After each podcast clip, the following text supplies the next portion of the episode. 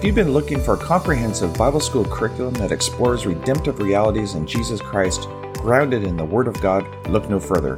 The goal of this podcast is to spread the life transforming Word of God throughout the world, for the equipping of the saints to do the work of the ministry, and to build up the body of Christ in what Jesus has accomplished for us through his death, burial, resurrection, and seating at the right hand of God the Father.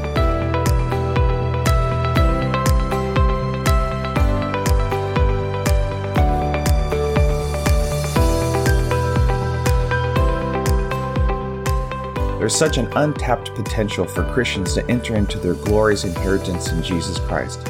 Together, we will discover what Jesus has done for us by providing such a great salvation and how to appropriate the promises of God in our lives. Jesus said in John chapter 8 verse 31, "If you hold to my teaching, you are really my disciples, and then you will know the truth, and the truth will set you free." Each podcast season will cover one of the books that I have compiled over the years. You can find a complete listing of my Christian education material on my website at www.wordinspire.com. You're welcome to download these ebooks for free in PDF format for your own personal or ministry use. So let's explore these biblical truths and principles together that will absolutely transform our lives. God bless.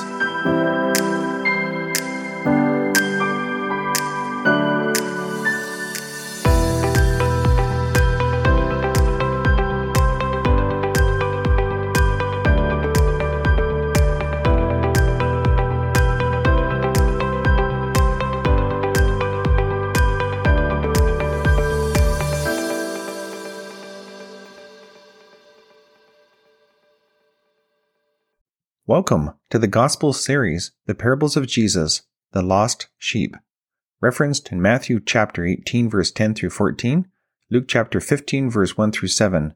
The theme is the eternal value of human beings is sacred to God, and the context is Jesus using little children as an example of humility to enter into the kingdom of God.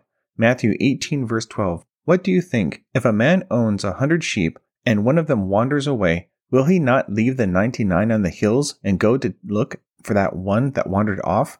And if he finds it, I tell you the truth, he is happier about that one sheep than about the 99 that did not wander off.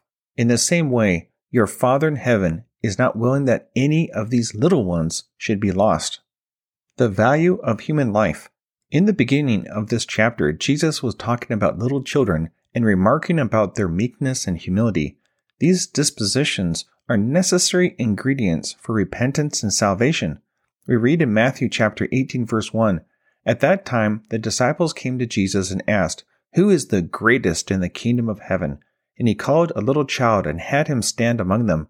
And he said, I tell you the truth, unless you change and become like little children, you will never enter the kingdom of heaven. Therefore, whoever humbles himself like this child is the greatest in the kingdom of heaven. Little children are considered the weakest and most helpless of our society. In comparison to adults, society looks down on them as sometimes insignificant while they are young. Jesus corrects that worldly mentality and warns that causing a little child who believes in Jesus to sin would be better for him to be drowned in the sea. Matthew chapter 18 verse 5. And whoever welcomes a little child like this in my name welcomes me. But if anyone causes one of these little ones who believe in me to sin, it would be better for him to have a large millstone hung around his neck and to be drowned in the depths of the sea. Woe to the world because of the things that cause people to sin. Such things must come, but woe to the man through whom they come. Who can measure the value of a person? Matthew chapter 10 verse 29 to 31, chapter 12 verse 11 through 12. Whether a person is still in the womb or a full-grown adult, they are equally important to God. First of all, human beings have been created by God and in his image. Life is sacred. Genesis chapter 1 verse 26, chapter 9 verse 6, and Hebrews 12 verse 9. Second of all, we are spirit beings who will live for all eternity. According to Acts 24:15, 2 Thessalonians chapter 1 verse 8, Revelation 14:11. Finally, our greatest worth is measured by the cost God paid to redeem us back to himself. He became flesh and lived among us, died for our sins, and was raised again. Thank you, Lord Jesus. John 3 16 17. Jesus is the Good Shepherd. 1 Samuel chapter 17 verse 34. But David said to Saul, Your servant has been keeping his father's sheep.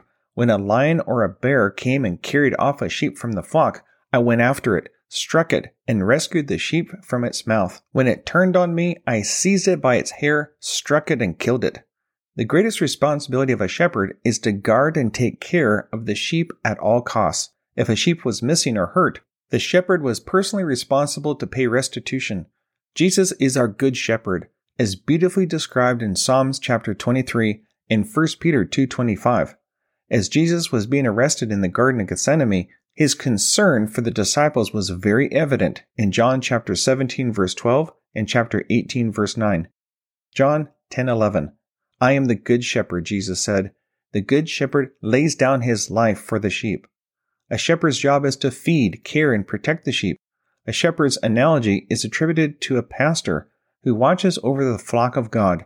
John 21 verse 15 through 17, 1 Peter chapter 5 verse 1 through 4. Jesus gave himself as a ransom for all mankind in Mark 10 verse 45 and 1 Timothy 2 6. Matthew 9 verse 36. When he saw the crowds, he had compassion on them because they were harassed and helpless, like sheep without a shepherd. So when Jesus described the shepherd with the hundred sheep and one goes missing, we can understand the passion, love, and devotion of the shepherd to go to great lengths to retrieve that lost sheep. Through this parable, we see the heart of God and his unwillingness that any be lost. It also shows the faithfulness of the Lord. When we fall away, then he comes after us. 2 Timothy 2:13. The context of Jesus talking about little children being just as significant as adults is very important for us to grasp. All peoples are valuable and precious to God and are of eternal worth and value. In God's eyes, we are worth dying for. We should be forever grateful for that. John chapter 10 verse 27. Jesus said, "My sheep listen to my voice. I know them, and they follow me. I give them eternal life, and they shall never perish. No one can snatch them out of my hand. My Father, who has given them to me, is greater than all, and no one can snatch them out of my Father's hand. I and the Father are one. We should also rejoice in the keeping power of God that we see in Philippians 1 verse 6, chapter 2 verse 13, and Ephesians 2:10. I like what it says in 1 Corinthians chapter 1 verse 8. He will keep you strong to the end so that you will be blameless on the day of our Lord Jesus Christ. God, who has called you into fellowship with his Son, Jesus Christ our Lord, is faithful. Jude verse 24. To him who is able to keep you from falling and to present you before his glorious presence without fault and with great joy.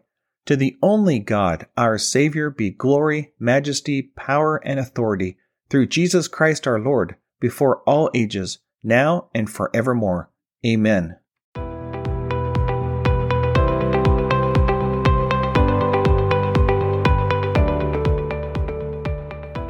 I highly encourage you to continue listening to the Word of Life Study Series podcast and encourage your friends to tune in as well. The scriptures encourage us in Acts chapter 17 verse 11 to receive the message with great eagerness and to examine the scriptures every day in order to confirm the truth that you're hearing. God's Word is our final authority for all matters that pertain to life and godliness. I'd like to close this episode by praying over you according to Ephesians chapter 1 verse 17. I keep asking that the God of our Lord Jesus Christ, the glorious Father, may give you the spirit of wisdom and revelation so that you may know him better. I pray also that the eyes of your heart may be enlightened, in order that you may know the hope to which he has called you, the riches of his glorious inheritance in the saints, and his incomparable great power for us who believe. That power is like the working of his mighty strength, which he exerted in Christ when God raised him from the dead and seated him at his own right hand in the heavenly realms, far above all rule, authority, power, and dominion, and every title that can be given, not only in this present age, but also in the one to come. And in chapter 2, verse 6, and God raised us up with Christ and seated us with him in heavenly places in Christ Jesus. Be blessed and see you soon.